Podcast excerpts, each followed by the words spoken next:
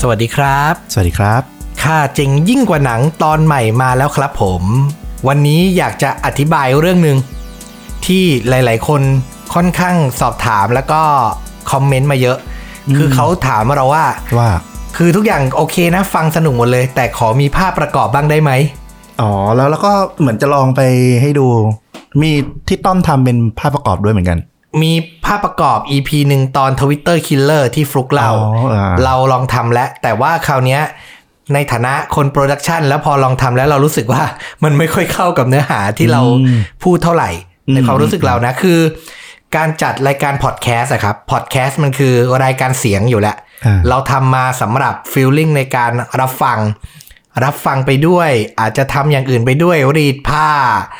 ทำกิจวัตรประจำวันแล้วก็ฟังไปเหมือนเป็นรายการวิทยุที่ฟังเมื่อไหร่ก็ได้อ่านะครับผมพอพยายามใส่ภาพเข้าไปอะ จังหวะมันไม่ค่อยได้ คืออบางท่านที่เขาเล่าเรื่องด้วยการแบบว่าโชว์รูปอะเขาก็จะดีไซน์มาเพื่อโชว์ภาพอะอืมนึกออกเข้าใจ นึกออกใช่ไหมอืมบางท่านอาจจะตั้งกล้องถ่ายตัวเองแล้วก็อินเสิร์ตภาพว่าอ่าเดี๋ยวมีภาพนี้ภาพนั้น อันนั้นมันก็คือฟีลลิ่งของการทำรายการที่แบบเราต้องตั้งใจดูไปด้วย เข้าใจเลยอืมเหมือนคนเล่านิทานอะอืมคนเดียวเล่านิทานอะ มันก็จะมีสคริปต์ในการเล่าแบบหนึ่งอืมแต่เราออกแบบมาให้เป็นลักษณะของการพูดคุย ใช่ ดังนั้นรูปแบบของการนำเสนอมันก็เหมือนคุณต้องมานั่งข้างๆเราเพื่อฟังอืมมากกว่านะครับผมก็เลยอยากจะทำความเข้าใจกับหลาย ๆ ท่านที่คอมเมนต์มาว่า เอ้ยมีภาพก็ดีนะ คือลองและมีโอกาสลองและบอกเลยว่าใช้เวลาค่อนข้างเยอะด้วยหรอในการใส่ภาพ แต่ว่าสุดท้ายแล้วก็ไม่ค่อยเป็นที่น่าพอใจเท่าไหร่สำหรับส่วนตัวนะ แต่ก็ไม่ทิ้งนะ ก็คือก็เก็บไว้พิจารณาเอาไว้ว่า ถ้ามีเวลาแล้วก็อยากจะทำให้มันเป็นแบบคลิปที่ตั้งใจมีรูปภาพจริง ๆอะเออเดี๋ยวเราก็จะลองทำดูเป็นอีกฟีลลิ่งหนึ่งอาจจะเป็นเล่าเดียว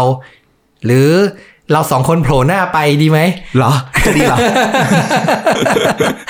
อันนี้ก็เดี๋ยวว่ากันในอนาคตเออแต่ตอนนี้ยังสนุกกับการจัดให้มันเป็นพอดแคสต์เป็นรายการเสียงอยู่อืมนะครับ ก็หวังว่าจะติดตามกันต่อไปนะสำหรับคนที่อยากได้ภาพ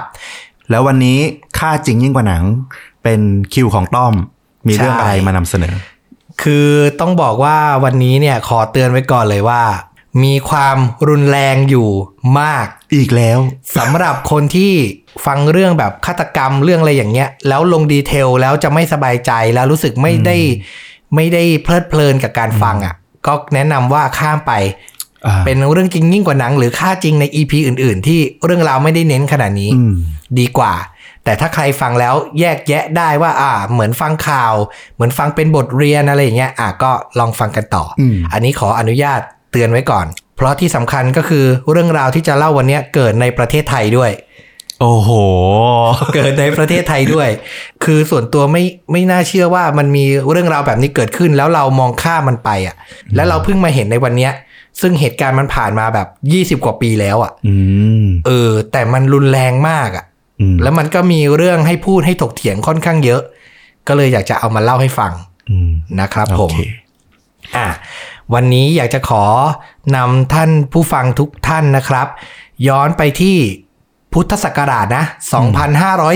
2540 ก็ประมาณปีโอ้โห1997 ต้มยำกุ้งนะใกล้อ่าใช่ช่วงที่เศรษฐกิจแย่ๆเออๆอยู่ที่อำเภอสิงหานคร จังหวัดสงขลานะครับผมอืมในวันที่ 26 เมษายน เปิดเรื่องด้วยหญิงชราสูงอายุคนหนึ่งครับ ชื่อว่าคุณกิมอินบุญทวี คนจีน อ่า น่าจะมีเชื้อสายจีน เพราะสงขลาก็มีเชื้อสายจีนมีค่อนเยอะข้างเลยเยอะนะครับผม คุณยายกิมอินเนี่ย ก็ค่อยๆเดินกระย่องกระแย่ง มายังบ้านสองชั้นขนาดใหญ่หลังหนึ่ง เธอตะโกนร้องเรียกคนในบ้านครับ แต่เงียบไม่มีเสียงตอบ บ้านหลังนี้เนี่ยเป็นบ้านของลูกชายของคุณยายกิมอินครับ ที่ชื่อว่า คุณประพาสบุญทวี เขาอายุในตอนนั้นเนี่ย 42 ปีนะครับผม จะบอกว่าคุณยายกิมอินเนี่ยมาหาลูกก็ไม่ใช่ซะทีเดียว น่าจะตั้งใจมาหาหลานมากกว่า คือต้องบอกว่าคุณประพาสเนี่ยเขามีลูกชาย 3 คน เป็นลูกชาย 3 คนอายุไล่เรียกกันเลย อายุ 10 ขวบ 12 ขวบและ 13 ขวบอืมคือกำลังโตเลย และทุกวันเสาร์อาทิตย์เนี่ย หลานๆเนี่ยพอตื่นปุ๊บก็จะรีบไปหาคุณยายกิมอินเป็นประจำใช่ไหมเป็นประจำไปกินขนมไปเล่นด้วยไปทักทายไปพูดคุยกับคุณยาย แต่เช้าวันนั้น 26 เมษายน ทั้ง 3 คนไม่ได้ไป คุณยายก็เลยค่อยๆเดิน มาดูที่บ้านลูกชายและหลานๆเนี่ยว่ามันเกิดอะไรขึ้น เธอมาถึงหน้าบ้านนะครับ แล้วก็ร้องเรียกเข้าไปในบ้าน ถามหาลูกและหลาน แต่ก็ไม่มีเสียงตอบครับ สุดท้ายแล้วเนี่ย คุณยายกิมอินก็เลยลองเปิดประตูดู ปรากฏว่าประตูไม่ได้ล็อกครับ เธอค่อยๆเปิดประตูเดินเข้าไปในบ้าน พลางตะโกนร้องเรียกไปด้วย ฉับพลันครับ ทุกสิ่งทุกอย่างนิ่งสนิท คุณยายกิมอินยืนตัวแข็งตาลุกโพลงพลางตะโกนร้องด้วยความตกใจเมื่อเห็นภาพที่อยู่เบื้องหน้า มันคือภาพของศพทั้งสี่ศพ ถูกจับแขวนคอ ห้อยเรียงกันอยู่ที่ราวบันไดทางขึ้นชั้นสองครับหลังจากหายตกใจตั้งสติได้ คุณยายแจ้งตำรวจ ตำรวจท้องถิ่นนำกำลังมาถึง ก็ตกใจไม่แพ้คุณยายกับสภาพศพที่เห็นครับ โดยศพแรกเนี่ยก็คือคุณประภาสเจ้าของบ้าน ส่วนอีกสามศพเนี่ย ก็คือเด็กชายกัมปนาตเด็กชายปราบ และเด็กชายชัชวาน ลูกทั้งสามคนของเจ้าของบ้านนั่นเองครับ ทุกศพอยู่ในสภาพใกล้เคียงกัน คือมีเชือกและผ้ารัดคออยู่ มือเท้าถูกมัด มีผ้ารัดปิดปาก ถูกผูกเรียงกันที่ราวบันได นอกจากนี้พอเดินเข้าไปในห้องนอนที่ชั้นสองครับ ก็ยังพบศพของคุณเจียมจิตบุญทวี ที่เป็นเจ้าหน้าที่สาธารณสุข เช่นเดียวกับคุณประพาสนะ ต้องบอกก่อนว่า บ้านนี้พ่อและแม่เป็นเจ้าหน้าที่ ของสาธารณสุขนะครับ ก็คือพบศพภรรยาเนี่ยอยู่ในห้องนอน อยู่สภาพเนี่ยถูกรัดคอด้วยเนคไทมีเชือกมัดมือมัดเท้า แล้วก็ถูกปิดปากอยู่เช่นกันนะครับผม หลังจากนั้นเนี่ยเจ้าหน้าที่ก็นำศพส่งโรงพยาบาลเพื่อตรวจพิสูจน์ โดยผลชนสูตรเนี่ยออกมาบอกว่าบุคคลทั้ง 5 รายนั้นเนี่ยก่อนตายเนี่ยทั้งหมดถูกทำร้ายร่างกาย ก่อนจะถูกจับแขวนคอจนขาดใจตาย แต่ไม่พบเศษอาหารหรือยาพิษ หรือยานอนหลับในกระเพาะอาหารของทั้ง 5 รายอืมนะครับผม ภายในห้องนอนชั้นบนเนี่ยมีทั้งสิ้น 3 ห้อง มีร่องรอยการหรือค้นกระจัดกระจายครับ ผ้าปูที่นอนเนี่ยถูกฉีกเป็นเส้น บางส่วนเนี่ยก็คือถูกนำมาเป็นเชือกอืมทำหน้าที่เป็นเชือกเพื่อรัดคอทั้ง 4 ศพนั่นแหละรวมถึงมีทรัพย์สินที่สูญหายไปหลายรายการ ในครัวเนี่ยมีอาหารตั้งโต๊ะไว้ พร้อมรับประทานหนึ่งชุด แต่ไม่มีร่องรอยการต่อสู้ แพทย์สันนิษฐานว่าศพทั้ง 5 เสียชีวิตมาแล้วประมาณ 10ถึง15 ชั่วโมงอืมซึ่งจากหลักฐานทั้งหมดเนี่ยประกอบกับเวลาตายเนี่ยทำให้หน่วยสืบสวนเนี่ยคาดการณ์ว่าเหตุการณ์น่าจะเกิดขึ้น ช่วงหัวค่ำวันที่ 25 เมษาก็คือคืนก่อนหน้า ซึ่งครอบครัวเนี่ยน่าจะกำลังจะทานข้าวเย็นกัน แต่กลับถูกคนร้ายเนี่ยซึ่งคาดว่าต้องรู้จักกัน เพราะมันไม่มีร่องรอยการต่อสู้เลย บุกเข้ามาสังหารซะก่อน จากนั้นตำรวจหน่วยสืบสวนทำการสอบปากคำญาติญาติๆจนทราบว่า คุณประพาสเนี่ยนอกจากทำงานที่สาธารณสุขจังหวัดแล้ว ยังเป็นในหน้าค้าที่ดินครับ ที่มีฐานะร่ำรวย มีที่ดินส่วนตัวและที่ดินมรดกจำนวนมาก เป็นเหตุหรือเปล่า อาจจะเป็นเหตุก็ได้ เพราะเราก็คงได้ยินเคสหลาย ๆ เคสที่ขัดแย้งกันเรื่องผลประโยชน์เนาะจากนั้นเนี่ยจากเหตุการณ์ที่เกิดวันที่ 25 เมษายนใช่ไหมมันกินระยะเวลาต่อมาจนถึงวันที่ 18 พฤษภาคมอืมหรือกว่า 23 วันครับตำรวจเนี่ยจึงเริ่มพบผู้ต้องสงสัยรายแรก เขาเจอว่าผู้ต้องสงสัยรายเนี้ยมีพระเครื่อง ของนายประภาสที่หายไปอะอยู่ในครอบครองอืมนะครับผม แสดงว่าเขาเอามาสวมใส่เป็นปกติเหรอ ใช่ โอ้โหมีการพกปกติตำรวจก็เลยเริ่มสอบปากคำครับ ผู้ต้องสงสัยก็เลยให้การว่า ได้พระเครื่องหลวงพ่อคงองค์เนี้ย มาจากคนที่ชื่อว่านายเรืองศักดิ์อืม จากนั้นตำรวจก็เลยได้ออกติดตามตัวนายเรืองศักดิ์ทันที คือเขาก็เชื่อแหละว่า ถ้าคนที่ฆาตกรรมจริง ๆ ก็คงไม่ได้มาพกโกโก้อย่างนี้ ไม่กล้าขนาดนั้นมาก นั่นแหละนะครับ ผมก็เลยติดตามผู้ที่คาดว่าเป็นคนเอามาให้ หรืออาจจะเป็นคนเอามาขายอ่าๆต่อ ซึ่งนายเรืองศักดิ์เนี่ยมีชื่อเต็มๆว่าเรืองศักดิ์ทองกุลอืมหรือฉายาคือ ศักดิ์ปากรอ แสดงว่าเป็นนักเลงหัวไม้ เป็นนักเลงหัวไม้ อายุ 22 ปี เป็นคนจังหวัดสงขลาเช่นเดียวกัน และจากวันที่ 18 พฤษภาคมครับ ผ่านไปอีก 3 วัน จนถึงวันที่ 21 พฤษภาตำรวจก็สามารถจับกลุ่มตัวในศักดิ์ปากรอได้ ในขณะที่ในศักดิ์เนี่ย หลบหนีไปอยู่ที่บ้านของน้าชายในจังหวัดกาญจนบุรีอืมซึ่งวันที่ไปจับเนี่ยเหตุการณ์คือในตอนแรกเนี่ย เจ้าหน้าที่ไม่พบตัวในศักดิ์ครับ ทราบว่าเขาเนี่ยออกไปทำธุระข้างนอกไม่ได้อยู่ในบ้านน้าชายตำรวจจึงกระจายกำลังปิดล้อมรออยู่ จนกระทั่งในศักดิ์เนี่ย นั่งรถจักรยานยนต์รับจ้างกลับมา โดยในมือเนี่ยถือหนังสือพิมพ์ฉบับหนึ่งตำรวจจึงเข้าจับกลุ่ม พร้อมได้ของกลางก็คือ พลอยแดง 9 เม็ดนิน 5 เม็ดและเข็มกลัดตาสัญลักษณ์ของเจ้าหน้าที่สาธารณสุขอืมหืมก็คือหลักฐานคาคาตัวเลยอะ่ะ ซึ่งหลังจากนั้นหลังจากที่จับได้เนี่ยนะครับผม นายศักดิ์ปากรอเนี่ยก็รับสารภาพว่า เป็นคนลงมือสังหาร ทั้งนายประพาสบุญทวี รวมถึงภรรยาและลูก โดยมีเพื่อนอีกคนหนึ่งที่ชื่อว่าสงกรานต์ร่วมมือด้วย สาเหตุที่ต้องฆ่านายศักดิ์เนี่ยอ้างว่านายประพาสเนี่ยติดหนี้การพนันวัวกับตนเนี่ยเป็นเงินถึง 1.3 ล้านบาทหืมนะครับผม ซึ่งหลังจากนั้นเนี่ยก็ต้องมีการทำแผนประกอบคำรับสารภาพ นายศักดิ์และนายสงการเนี่ยก็เริ่มจำลองเหตุการณ์ เหตุการณ์ก็เริ่มต้นอย่างนี้ครับ นายสงกรานกับนายศักดิ์เนี่ยขี่รถจักรยานยนต์เข้าไปในบ้านของนายประพาส ตอนแรกเนี่ยทั้งคู่เข้าไปนั่งคอยอยู่ที่หน้าบ้าน เพราะว่าคุ้นเคยกับผู้เสียชีวิตคือเจ้าของบ้านเนี่ยเป็นอย่างดีนะครับ เพราะว่าก่อนหน้านี้นายศักดิ์เนี่ยเคยติดต่อซื้อขายที่ดิน และเล่นพนันวัวลานด้วยกันอืมนะครับผม จากนั้นเนี่ยคนที่เข้ามาถึงก่อนก็คือ เด็กชายชัชวานและเด็กชายปรนนท์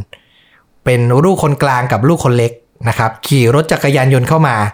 นายศักดิ์เนี่ยได้แกล้งขอน้ำดื่ม เด็กชายปรนนท์เนี่ยจึงไปตักน้ำมาให้ จังหวะที่เด็กชายปรนนท์เนี่ยกำลังจะส่งขันน้ำให้เนี่ยนายเรืองศักดิ์ก็ชักปืนขนาดจุด38จี้ที่ศีรษะอืมหืม แล้วล็อกตัวเด็กชายปรนนท์มัดมือมัดเท้ามัดปาก และนำไปขังในห้องนอนที่ชั้นสองส่วนนายสงกรารเนี่ยก็ลากตัวเด็กอีกคนหนึ่งก็คือเด็กชายชัชวานเนี่ยขึ้นไปรวมในห้องเดียวกัน มัดมือมัดเท้า มัดปากเหมือนกันอืมจากนั้นนายสงกรานต์เนี่ยก็เป็นคนคุมตัวเด็กไว้นายศักดิ์เนี่ยก็ลงมา คอยนายประพาสที่หน้าบ้าน ต่อมาครับนายประพาสกลับมา นายศักดิ์จึงเดินเข้าไปยกมือไหว้ทักทาย อ้างว่าขอปรึกษาเรื่องรถหาย นายประพาสชวนเข้าไปนั่งในบ้าน นายศักดิ์จึงชักปืนออกมาจ่อที่ศีรษะ และตะโกนเรียกนายสงกรารให้ลงมานำเชือกมัดมือไพร่หลัง แล้วก็นำไปขังไว้ร่วมกับลูกชาย เวลาต่อมาลูกชายคนโตก็ขี่จักรยานกลับมาอีก คือมันเวลาเย็นแล้วอะ่ะ ทุกคนกำลังจะรวมตัวกันเพื่อทานข้าวอะ่ะ เหตุการณ์ก็เหมือนกันเลยครับ ผู้ร้ายทั้งสองคนเนี่ยก็นำเด็กชายกัมปนาทเนี่ยขึ้นไปขังไว้ที่ห้องนอนชั้นสองมัดมือมัดเท้า มัดปากเช่นเดียวกัน จุดที่หนักที่สุดคือตอนนี้คือสักครู่ต่อมาเนี่ยคุณเจียมจิตภรรยาก็กลับมาบ้านครับนายศักดิ์ก็ใช้ปืนจี้จับคุณเจียมจิต มัดมือมัดเท้าไปขังไว้ในห้องนอนชั้นสองและข่มขู่ให้คุณเจียมจิตเนี่ยบอกที่ซ่อนเงินอืมแต่คุณเจียมจิตเนี่ยไม่ยอมบอกนายศักดิ์ จึงพยายามจะข่มขืน แต่คุณเจียมจิตไม่ยอม สุดท้ายด้วยความโมโห นายศักดิ์จึงใช้เน็กไทของนายประพาสรัดคอ จับหัวกระแทกกับพื้นจนเลือดออก และบีบคอจนคุณเจียมจิตเนี่ยนิ่งไปอืมโหดร้ายมากนะ และกระทำอะ ซึ่งซึ่งหน้า นึกออกปะคนในครอบครัวอยู่ด้วยกันหมดอะคืออ่านแล้วเศร้ามากนะครับผม จากนั้นเนี่ย นายศักดิ์เนี่ยกับเพื่อนคือนายสงกรานต์เนี่ยก็ลงมือค้นทรัพย์สินจากตู้เสื้อผ้าโต๊ะเครื่องแป้งและกระเป๋านำสิ่งที่หามาได้ใส่ถุงพลาสติก เสร็จแล้วเนี่ยแผนการแรกคือเขานำมีดและกรรไกรมาปอกสายไฟ เพื่ออะไรอืมเพื่อจะช็อตนายประพาสและลูกให้ตายอืมแต่มันไม่สำเร็จ เพราะบ้านนายประพาสเนี่ยมีระบบ safety cut จึงเปลี่ยนวิธีนำสี่พ่อลูก มานั่งเรียงกันที่หน้าห้องนอน แล้วตัดเชือกผูกรองเท้ามาแขวนคอ ตอนแรกเป็นเชือกผูกรองเท้านะอืมมาแขวนคอนายประพาสก่อนเป็นคนแรก ผลักนายประพาสลงมาจากชั้นสอง แต่เดชะบุญครับ เชือกขาด เพราะมันเป็นแค่เชือกผูกรองเท้า แต่ก็เจ็บมากนะ พอตกลงมาที่ชั้นล่างนายประพาสพยายามวิ่งหนี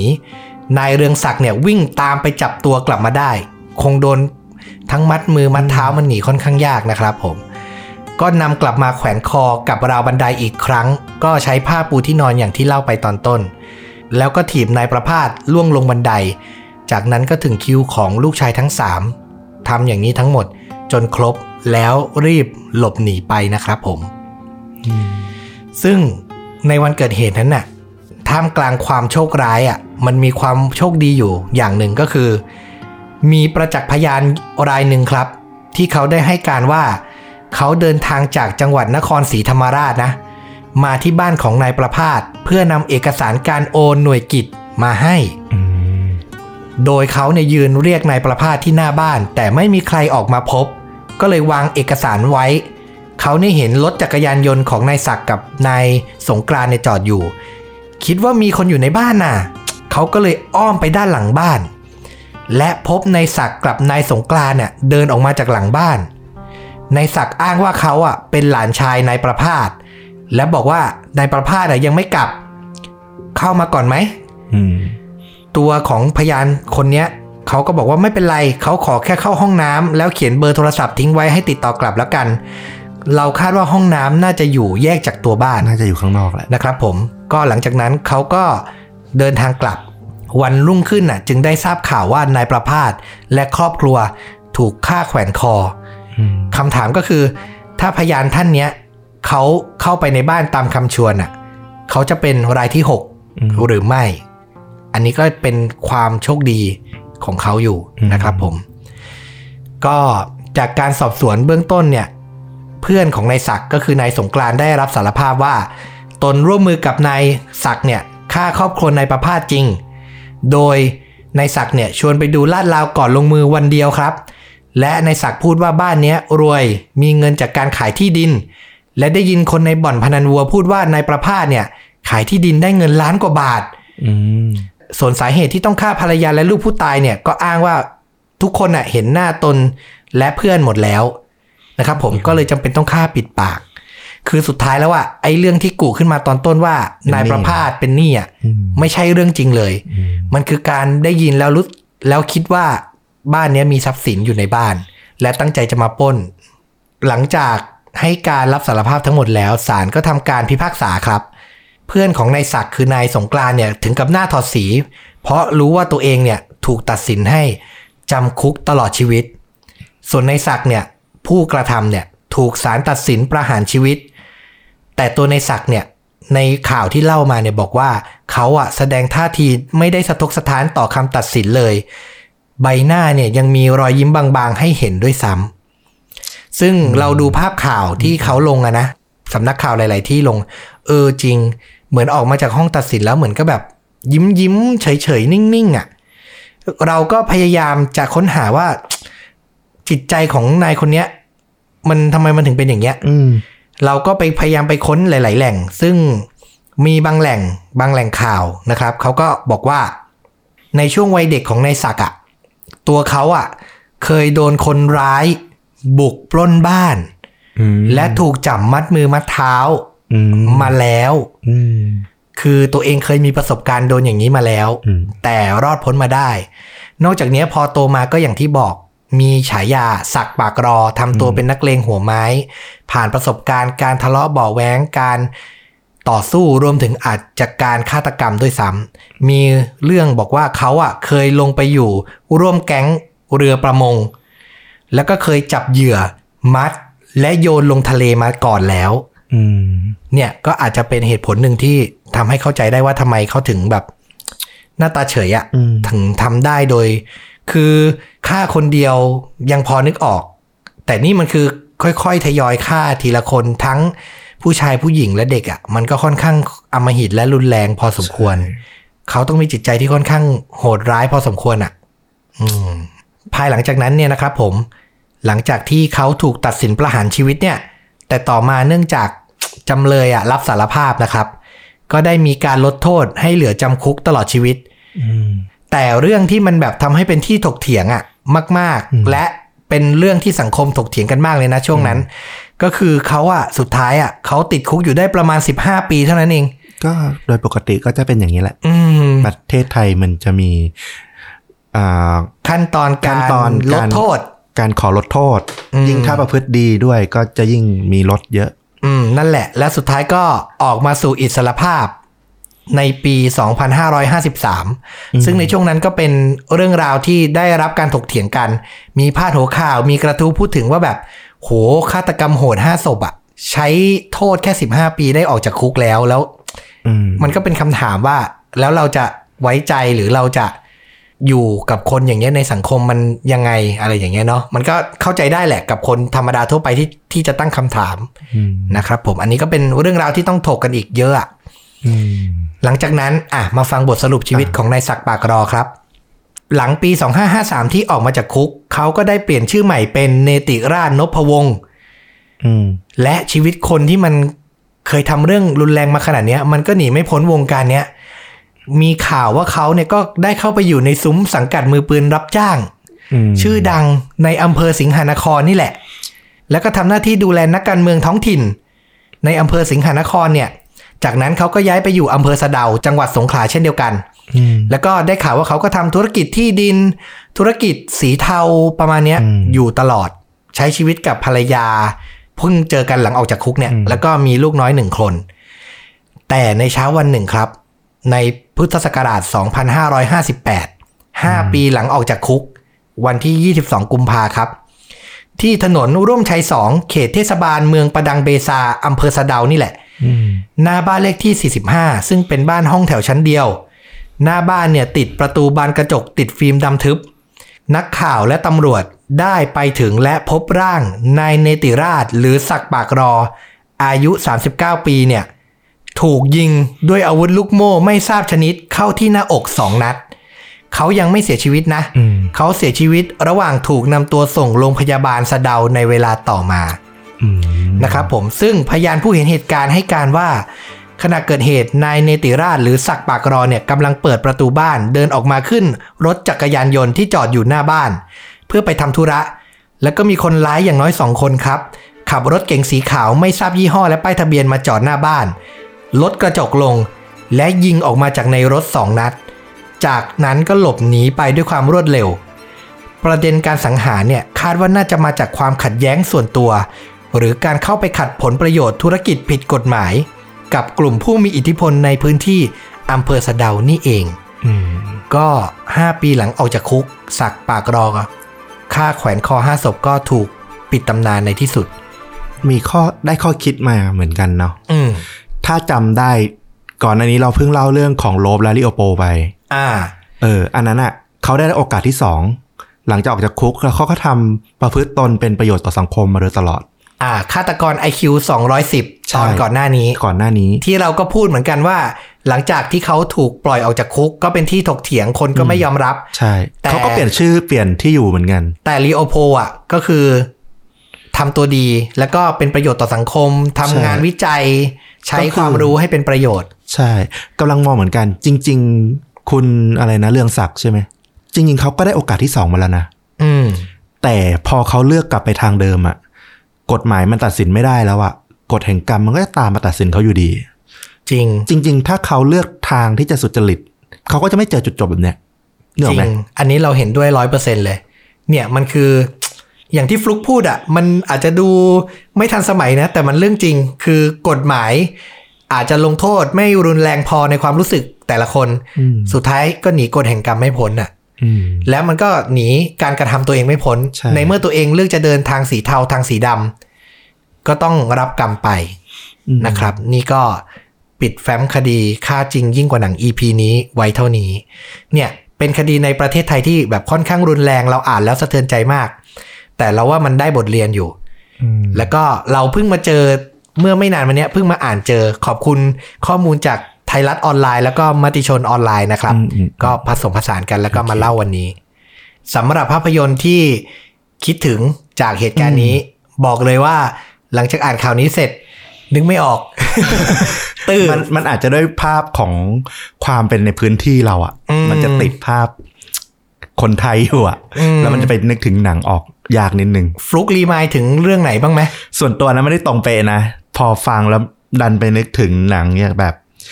หนังล้างแค้นอะอืมเดซเซนเทนหนังเจมส์วาน Death Sentence ใช่ เป็นเรื่องของพ่อที่แบบ